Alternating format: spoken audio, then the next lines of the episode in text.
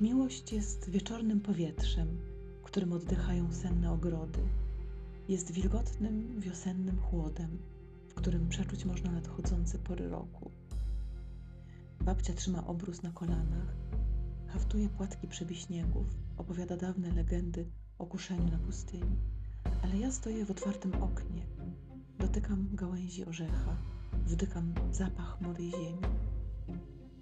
Myślę o Magdalenie, o innym oknie, przy którym siedziała, owijając wokół palca kosmyk jasnych włosów.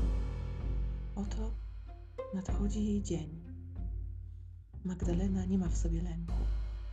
Nie boi się odrzucenia ani śmieszności. Przeciska się przez tłum i wbiega do domu pełnego mężczyzn. Pośród nich widzi tego jednego, którego kocha. Mężczyźni stoją, siedzą, rozmawiają, tłumaczą sobie nawzajem kłopotliwe sprawy. Na jej widok milkną. Dobrze wiedzą, kim jest, ile kosztuje jej ciało. A ona klęka.